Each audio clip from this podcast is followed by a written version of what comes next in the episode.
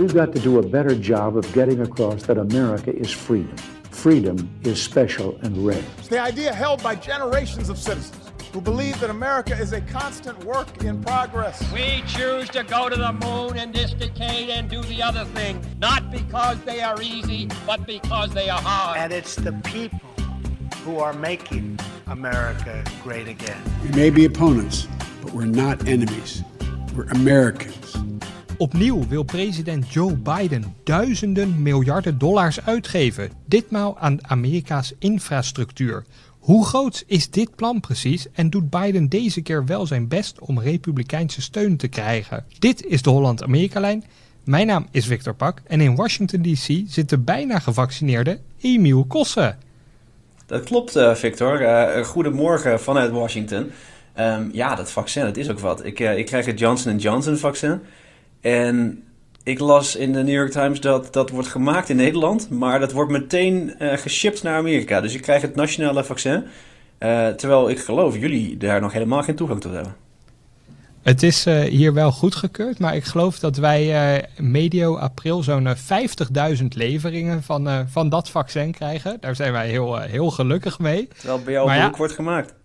Ja, het is toch ongelooflijk. Maar ben je nou een geluksvogel of is dit gewoon hoe het ervoor staat in Amerika? Ben jij gewoon aan de beurt en is dat heel prettig? Um, ja, dat laatste. Um, de groepen die, uh, die eligible zijn, die, uh, ja, die dus uh, zich mogen inschrijven voor de vaccin, die, die, die, die groeien snel. In sommige staten, zoals West Virginia, mag iedereen überhaupt ja, een, een, een prik krijgen. In Washington zit de media bijvoorbeeld tussen, tussen de, de, de mensen die die gevaccineerd mogen worden.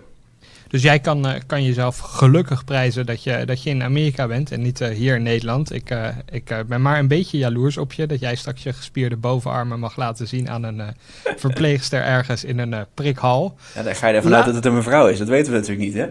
Dat weten we niet. Nee, dat klopt. Dat is waar. Nou, laten we het dan maar over, over infrastructuur hebben. Het onderwerp van deze Holland-Amerika-lijn. opnieuw wil Biden echt duizenden miljarden uit gaan geven. Het is uh, iets meer dan, dan 2 biljoen dollar. Uh, dat heeft hij een maand geleden toch ook al uitgegeven? Ja, dat klopt. Dat was een wet, een wet om de gevolgen, de economische gevolgen van de coronapandemie op te vangen. in dit geval gaat het over infrastructuur. Je hebt gelijk, het gaat weer om biljoenen. Biljoenen, dat was een aantal jaar geleden nog geen normaal onderdeel van de discussie als het ging over de Amerikaanse politiek. Maar eigenlijk sinds Donald Trump, sinds zijn eerste coronasteunpakket, hebben we het allemaal over, over trillions. En dat zijn dus biljoenen en dat zijn dus duizenden miljarden dollars. Al dat geld moet Amerika klaarmaken voor de toekomst. Laten we maar even luisteren naar hoe Biden dat plan presenteerde in een vakbondshal in Pittsburgh, Pennsylvania, een doorslaggevende staat voor zijn verkiezingswinst. We have to move now. Because I'm convinced that if we act now, in 50 years, people are going to look back and say, this was the moment that America won the future. Dit moet het moment worden waarop Amerika de toekomst voor zich wint. Ja, hoe gaat Biden dat doen? Wat zit er allemaal in dat pakket? Ja, het wordt dus gepresenteerd als een wet voor infrastructuur en klimaat. Um, die de komende acht jaar moet worden uitgevoerd. Dus het is niet uh, dat we, dat we uh, binnen een jaar um, hier de gevolgen van zien. Maar laten we even kijken naar um, ja, waar dan geld voor wordt uitgetrokken voor de komende jaren. het gaat om 600 miljard dollar voor uh, wegen, vliegvelden, spoor en laadplekken voor elektrische auto's. 600 miljard dollar voor snelle internetverbindingen, voor nieuwe waterleidingen, voor schoolgebouwen. En dan wordt het al iets minder infrastructuur gerelateerd. Uh, eh, 400 miljard dollar voor ouderenzorg, subsidiehuizen. En nog eens 600 miljard dollar voor um, het groen maken van de Amerikaanse industrie. En wat dat precies betekent, dat weten we nog niet. Uh, dit is pas een eerste versie van, van het plan dat Biden aankondigde. Um, en de komende tijd moet daar een hoop voor worden ingevuld en onderhandeld. Dat het een groot plan is, bleek ook toen ik zelf op de site van het Withuis een uh, factsheet tegenkwam over dit plan. En dat besloeg maar liefst 26 pagina's. En daar staan tal van dingen in. Wat mij vooral ook opviel is dat het inderdaad veel breder is dan alleen maar wat ik als infrastructuur zie. Namelijk treinen, vliegvelden, uh, wegen, misschien nog drinkwatervoorzieningen. Kijken ze daar in Amerika gewoon anders naar? Nee, ehm, dit is ook de kritiek die uh, Republikeinen meteen hadden op het plan. Uh, die zeggen dus, ja, dit is toch geen infrastructuur. We zijn in principe allemaal voor meer geld voor de ouderen, voor ouderenzorg. Maar um, ja, of dat nou infrastructuur is, dat is de vraag. Um, maar Biden heeft al water bij de wijn gedaan. Want als het echt aan de, de linkerzijde van zijn partij uh, zou liggen, dan werd een heel, een heel onderdeel toegevoegd dat menselijke infrastructuur heet. En uh, ja, volgens mensen zoals EOC gaat dat over zwangerschapsverlof, gratis onderwijs. Je kan het eigenlijk zo gek niet bedenken. Um, daarvan zei Biden, nee, dat gaan we niet doen. Maar het klopt dat je ja, een deel van die, van die plannen, um, of een deel van zijn plan wat hij nu heeft geïntroduceerd, ja, daar zitten onderdelen in die niet direct met infrastructuur te maken hebben. Maar goed, dat is dus een beetje een balanceeract van de president om iedereen, iedereen een bord te houden binnen zijn eigen partij. Alexandra Ocasio-Cortez had dus veel meer gewild, maar Biden heeft het, nou ja, beknot kunnen we het niet echt zeggen, maar wel gespecificeerd. Mij viel alleen wel op bijvoorbeeld dan het aantal kilometer snelweg dat gaat worden op, opgeknapt. Dat is zo'n 20.000 mijl, iets meer dan, uh, dan 32.000 kilometer. Dat is zo'n 10% van de Amerikaanse snelwegen. Is dat niet een beetje weinig voor zoveel geld? Ja, ja, dat is maar een klein onderdeeltje van het hele plan. Daar heb je gelijk in. Uh, tegelijkertijd is 20.000 miles aan, aan, snelwegen klinkt mij als een hele hoop in de, in de oren. Maar um, ja, het klopt dat dit infrastructuurproject, dit infrastructuurplan, is echt niet alleen een infrastructuurplan. Um, daarom noemt Biden het ook infrastructuur en klimaat. Want klimaatverandering zit eigenlijk door alle plannen uh, heen gewoven. Um, neem uh, het, plan om heel veel geld uit te trekken voor elektrische laadpalen. Daarvan moet er een half miljoen um, worden neergezet de komende jaren.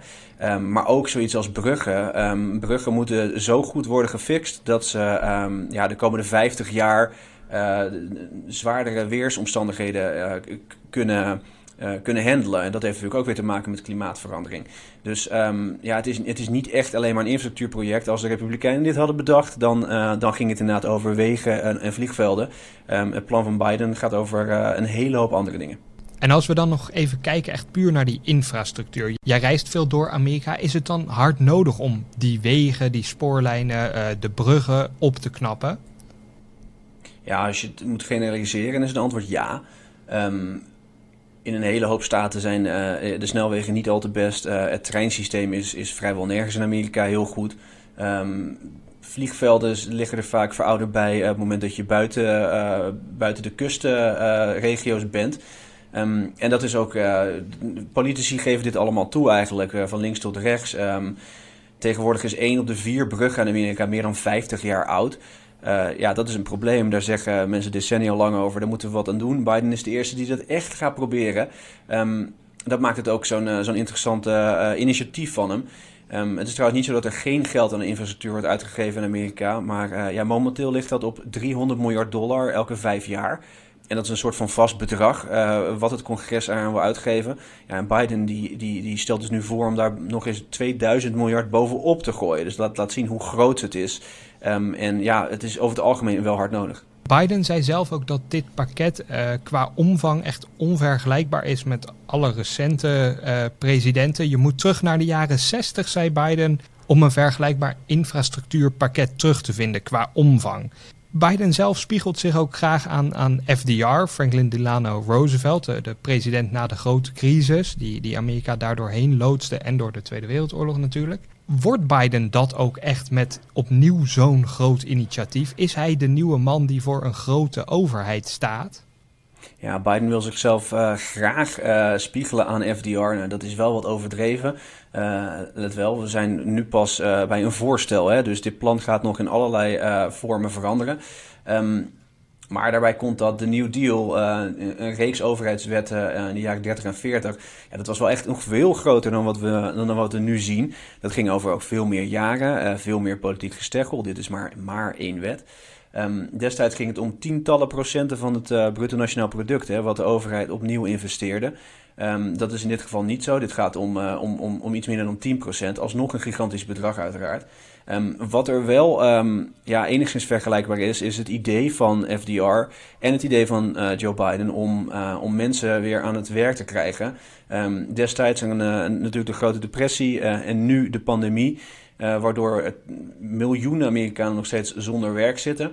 Biden hoopt dat de investering in, in, in, infrastructuur gaat leiden tot ja, veel goed betaalde banen voor een deel van de mensen die nu juist thuis zitten.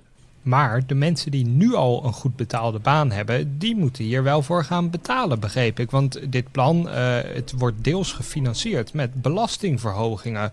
Hoe zit dat?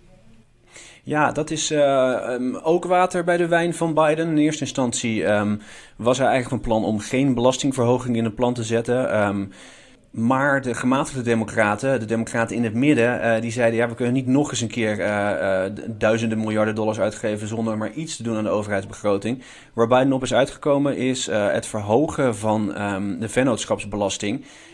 dat is um, een stap die niet heel controversieel is in Amerika... omdat die onder Donald Trump zwaar werd verlaagd. Um, ging destijds van 35% naar 21% en nu zitten we op een soort van tussenpositie als het aan Biden ligt... Um, en dus hoopt hij dat, dat zo'n belastingverhoging uh, ja, niet zo heel omstreden is. Ook omdat het te maken heeft met big business. En nog niet zozeer met de belastingpercentages van ja, de average Joe. Ik begreep wel dat de boven average Joe, die meer dan 400.000 dollar verdient per jaar, die kan er misschien ook wat van voelen. Voor hen is Biden ook bereid de belastingen te verhogen om dit plan te realiseren. Klopt dat? Ja, het is nog onduidelijk of dat in dit plan gaat gebeuren of misschien op een later termijn. Want uh, Biden wil nog veel meer geld gaan uitgeven uh, tijdens zijn uh, tijd als president. En dus probeert hij die belastingverhoging een beetje uit te smeren. Interessant in ieder geval is dat, um, dat eigenlijk geen van die belastingverhogingen um, echt de kosten compleet lijken te dekken. Dat geven zelfs linkse media toe. ja, het is, het is een poging om om het tekort iets minder snel te laten oplopen. Maar ja, als je echt al die, uh, die duizenden miljarden wil dekken, dan moet je iedereen's belasting gaan verhogen. En daar is Joe Biden niet, niet toe bereid. Dat democraten de belastingen willen verhogen is wel opvallend natuurlijk. Meestal niet zo'n populair besluit. Ik kan me nou ook voorstellen dat dat misschien lastig is om met belastingenverhogingen ook steun te vinden bij republikeinen. Hoe denken zij hierover? Ja, um, de, discussie gaat een beetje zoals um, bij die coronasteunwet, waar uiteindelijk ook geen Republikeinen uh, bereid waren om, uh, om Joe Biden te helpen. Dat lijkt nu dus ook het geval te zijn. En je hebt gelijk, um, die belastingen, dat is het punt waar heel veel Republikeinen over zeggen. ja, het moment dat er een belastingverhoging in het pakket zit, dan doen wij niet mee.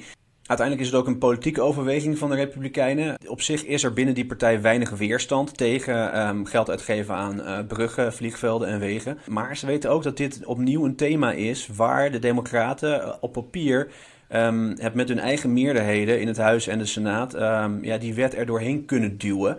En um, ja, wetende dat de Democraten het op eigen houtje kunnen doen, dat, dat, dat vermindert natuurlijk de invloed van de Republikeinen, van de oppositiepartij. Um, die heeft zijn conclusies getrokken. Um, het kan of proberen om die wet aan te scherpen, maar het heeft er dus voor gekozen om, ja, om heel hard te roepen: uh, Biden is degene die jouw belastingen gaat verhogen. In de hoop dat dat uh, ja, politiek voordeel gaat opleveren de komende tijd. Maar je zei dat dit slechts een initiatief was van Biden. Dat, dat hij ook wel open stond voor mensen die mee willen denken. Nou, die mensen, dan denk ik vooral aan gematigde republikeinen.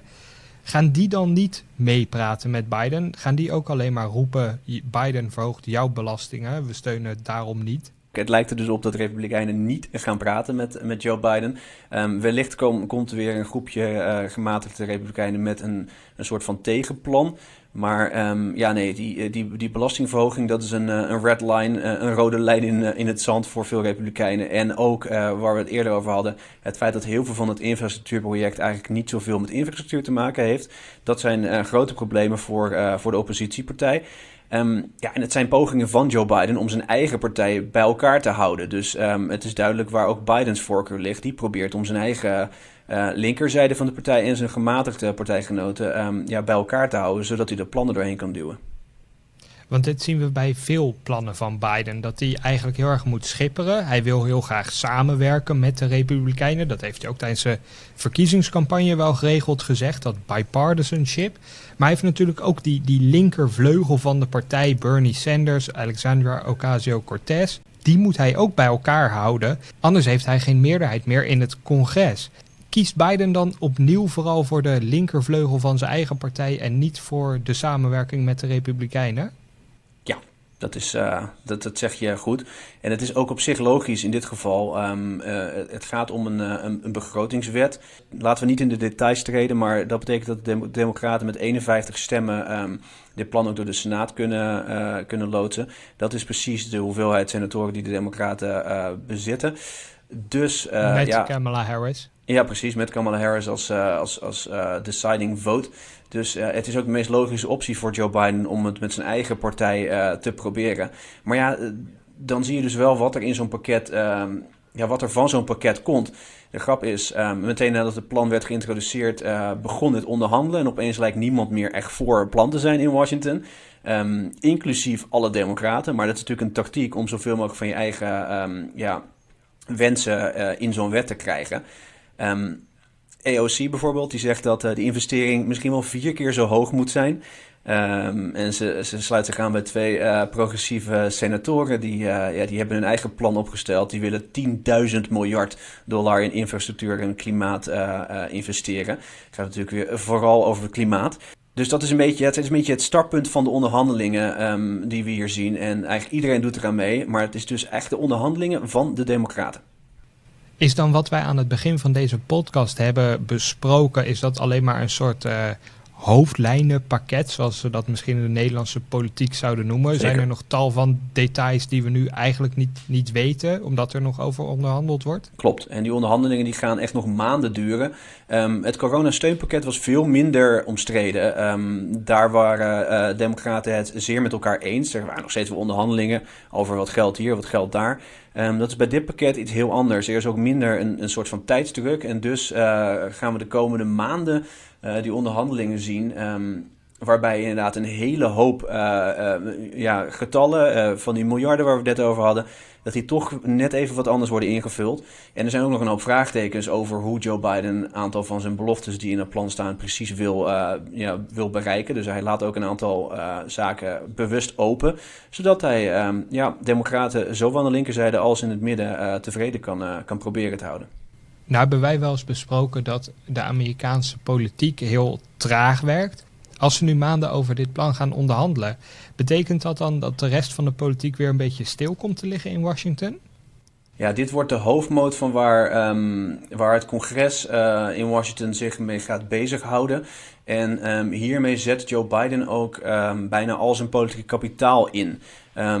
het is een beetje de, ja, de, de, realiteit in Washington dat je als president uh, één, twee, misschien drie prioriteiten kan uitkiezen. Um, daar ga je dan heel erg op inzetten en dan hoop je dat daar iets uitkomt. Joe Biden heeft dus nu gekozen om infrastructuur en klimaat uh, tot zijn prioriteit te maken. En um, ja, de komende maanden gaan we het daar dus voor over hebben. Dat betekent niet dat het congres helemaal niks anders doet. Um, denk bijvoorbeeld aan de goedkeuring uh, van, uh, van rechters. Um, dat blijft de Senaat gewoon doen. Uh, er zijn natuurlijk ook lopende zaken die, uh, die worden besproken in de commissies, et cetera. Maar um, ja, infrastructuur gaat tot en met juli, zeker tot en met juli, um, het belangrijke onderwerp zijn. Denk jij dan dat het een goede keuze is van Biden om infrastructuur tot een van die belangrijke prioriteiten te maken voor in ieder geval het eerste jaar van zijn presidentschap? Ja, er zijn wel uh, dingen voor te zeggen. Ik sprak met de baas van een, een linkse denktank hier in Washington. Een denktank die op de hand is van mensen als Bernie Sanders. Um, en die, die zijn eigenlijk heel positief over wat Joe Biden doet. Niet alleen omdat hij een aantal van Bernie Sanders plannen omarmt, maar vooral omdat hij de plannen omarmt waar heel veel steun voor is binnen. Uh, als je kijkt naar de peilingen, dus als je kijkt naar alle Amerikanen. Um, infrastructuur is echt zo'n thema waarvan heel veel Amerikanen zeggen uh, dat er eindelijk een keer iets aan gedaan moet worden. En dus uh, wil Biden zich veel liever op zo'n thema storten dan bijvoorbeeld immigratie. Waar we het vorige keer over hebben gehad, wat een veel, um, ja, veel polariserender thema is. En waar je de helft van Amerika boos gaat maken, wat je ook doet. Um, dat is bij iets als infrastructuur en ook bij de vorige uh, coronasteunwet is dat helemaal niet het geval. Dus um, het lijkt er steeds meer op dat Joe Biden, toen hij zei dat hij het land wilde verenigen, uh, verenigen dat hij niet zozeer dacht aan uh, republikeinse politici, meer misschien aan republikeinse kiezers. Die, um, ja, in die, die kijken naar die infrastructuurinvesteringen en een groot deel daarvan best kunnen, kunnen billigen dat klinkt allemaal heel positief voor Biden. Maar zijn er dan tenslotte ook nog nadelen aan zo'n groot pakket en aan deze koers die Biden vaart? Ja, het lastige aan zo'n, aan zo'n gigantische wet is dat het vaak um, niet de meest efficiënte manier is om problemen aan te pakken. De komende maanden zullen we het politieke spel um, zien uitspelen. Daarbij moet je denken aan um, ja, dat, Biden probeert de steun te verkrijgen van één uh, afgevaardigde uh, of één senator. En die persoon dan allerlei uh, miljarden gaat geven voor een bepaald project. Waarvan we dan uiteindelijk een, een dus een gigantische wet hebben. en niet, niet een goed idee van waar al dat geld precies naartoe gaat. het bedrijfsleven zou dat heel anders aanpakken. Um, daar komt bij dat economen zich zorgen maken over, um, ja, over nog eens zo'n investering. Nog eens duizenden miljarden in uh, de economie pompen. Uh, zorgt dat niet voor inflatie? En um, ja, last but not least zijn zakengroepen uh, fel tegen het plan. Niet om de infrastructuur uiteraard, die investeringen vinden ze prima.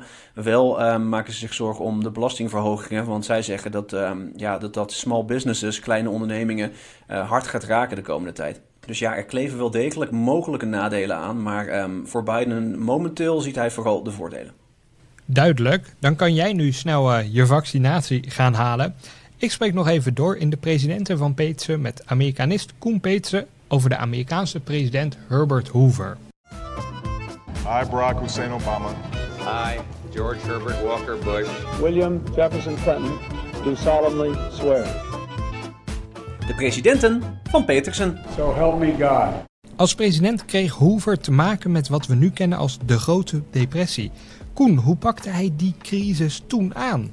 Ja, het beeld dat bestaat van Herbert Hoover als de bestrijder van de Great Depression in uh, 1929 is eerlijk gezegd uh, niet fair. Het beeld bestaat dat hij land uit zijn lot overliet en in armoede liet uh, vervallen zonder één vinger uit te steken.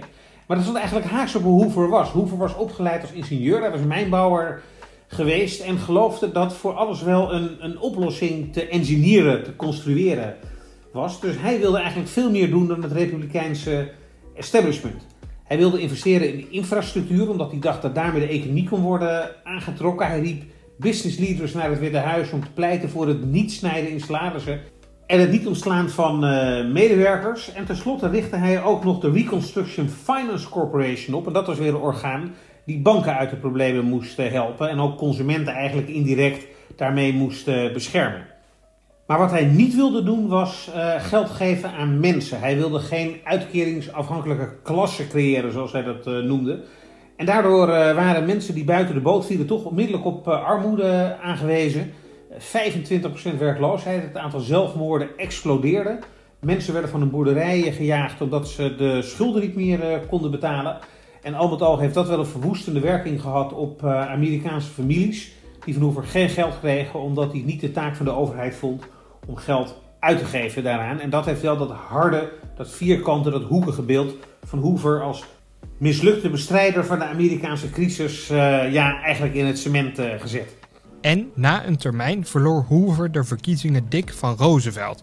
Was hij door die economische crisis gewoon gedoemd te verliezen? Ja, het was eigenlijk onvermijdelijk dat Hoover de verkiezingen van 1932 zou uh, verliezen. Net als nu gold ook toen al dat als het met de economie niet goed ging, dat dat eigenlijk het einde betekende van een uh, zittend president. En die slechte economie werd zo ongelooflijk zichtbaar. 25% van de Amerikanen raakte werkloos. Ik zei al, de zelfmoorden stegen enorm. Er was niemand eigenlijk aan wie die crisis ongemerkt voorbij ging. Daarnaast waren de massamedia opgekomen. De kranten schreven erover, radio kwam op, foto's wisten hun weg door het hele land uh, te vinden van de mensen die inderdaad in dozen leefden, in de Hoovervilles, omdat de overheid uh, geen geld wilde uitgeven. En Hoover was zelf ook helemaal geen, uh, geen gezellige man. Het was een afstandelijk, kille, wat zagrijnige man. Eigenlijk een bejaarde nerd die op die manier ook geen enkele sympathie bij de bevolking wist uh, los te krijgen. En daar stond tegenover, en dat was de tweede factor waarom hij toch die verkiezingen echt verloor. Uh, zijn opponent, Franklin Roosevelt, uh, charismatisch, altijd vrolijk, had in New York, waar hij gouverneur was, wel al tijdens de crisis de eerste stappen gezet van sociale programma's. En dat was toch wel een contrast waarvan Amerikanen zeiden: ja, wat hij in New York heeft gedaan, dat zien we hem graag in het hele land doen. Uh, geef hem maar een kans. Heel duidelijk. En hoe zou Hoover nu passen in de hedendaagse Republikeinse Partij? Toen Herbert Hoover in 1928 de Republikeinse nominatie uh, won voor de verkiezingen, Toen waren de conservatieven wel bezorgd, want Hoover stond niet echt bekend als een traditionele conservatief. In de acht jaar daarvoor was hij minister van uh, Handel geweest, Commerce Secretary. En daar was hij eigenlijk uh, heel erg actief geweest. Uh, hij werd daarom ook bureaucratisch imperialist genoemd, omdat hij met allerlei uh, beleidsmaatregelen toch de rol van de overheid groter maakte. Dat was soms heel goed bedoeld, bijvoorbeeld het introduceren van standaardmaten. Maar desalniettemin werd hij wel als een enorme ja, activist gezien. En de conservatieven hadden het daar niet heel erg op. Uh, Coolidge, onder wie hij uh, president was geweest, zei ook een beetje laatdunkend: Ik heb acht jaar advies van hem gekregen en ik heb er helemaal niets aan gehad. Daarnaast zag Hoover ook voor de overheid geen rol weggelegd voor armoedebestrijding en allerlei sociale programma's, zoals de New Deal, die uiteindelijk door zijn opvolger werd uitgerold. Dus in dat opzicht zou hij eigenlijk wel in die conservatieve vleugel van de huidige Republikeinen kunnen worden ingemeten. Wat minder prominent een rol speelde destijds en nu natuurlijk wel, is in feite die hele culture war, de vraag over normen en waarden. Dat was iets waar Hoover eigenlijk helemaal niet zo uitgesproken over was, ook omdat dat in die tijd niet heel erg prominent was. Maar destijds speelde wel de droogligging. Hè? Amerika heeft tien jaar lang een verbod op alcohol uh, gehad. En elke keer als die discussie doorkwam, gaf Hoover aan dat hij dat helemaal geen slecht idee vond. Maar dat is een van de weinige indicaties die echt aangeven waar Hoover ook op die culturele normen en waarden zijn positie had uh, bepaald. Hij zou er zeker ook in deze tijd bij de Republikeinse Partij uh, uitgekomen zijn. En ik denk als hij had moeten kiezen tussen de traditionele Republikeinen en de vleugel van Trump, dat Hoover uiteindelijk alles afwegende toch zou terecht zijn gekomen in de traditionele vleugel van de Republikeinse Partij anno nu. Hoover werd behoorlijk oud, liefst 90 jaar. Wat ging hij na zijn presidentschap doen? Ja, Hoover werd echt uh, een man op leeftijd. Hij uh, tikte de 90 nog uh, aan terwijl hij in New York woonde. En hij was ruim 30 jaar oud-president van de Verenigde Staten. En dat is eigenlijk niet eerder gebeurd. En die periode van 30 jaar kan eigenlijk in twee periodes worden opgedeeld. De eerste periode was de periode van zijn aftreden tot het eind van de Tweede Wereldoorlog. Hij wilde graag nog een keer presidentskandidaat worden voor de Republikeinen, maar daar werd hij eigenlijk met de nek aangekeken, omdat iedereen dacht: met hem gaan we niet meer terugkomen in het Witte Huis. Ook bood hij zijn hulp nog aan aan zijn opvolger Franklin Roosevelt. Om toen Amerika in de Tweede Wereldoorlog verzeild raakte, als oud-president misschien nog iets nuttigs te kunnen doen.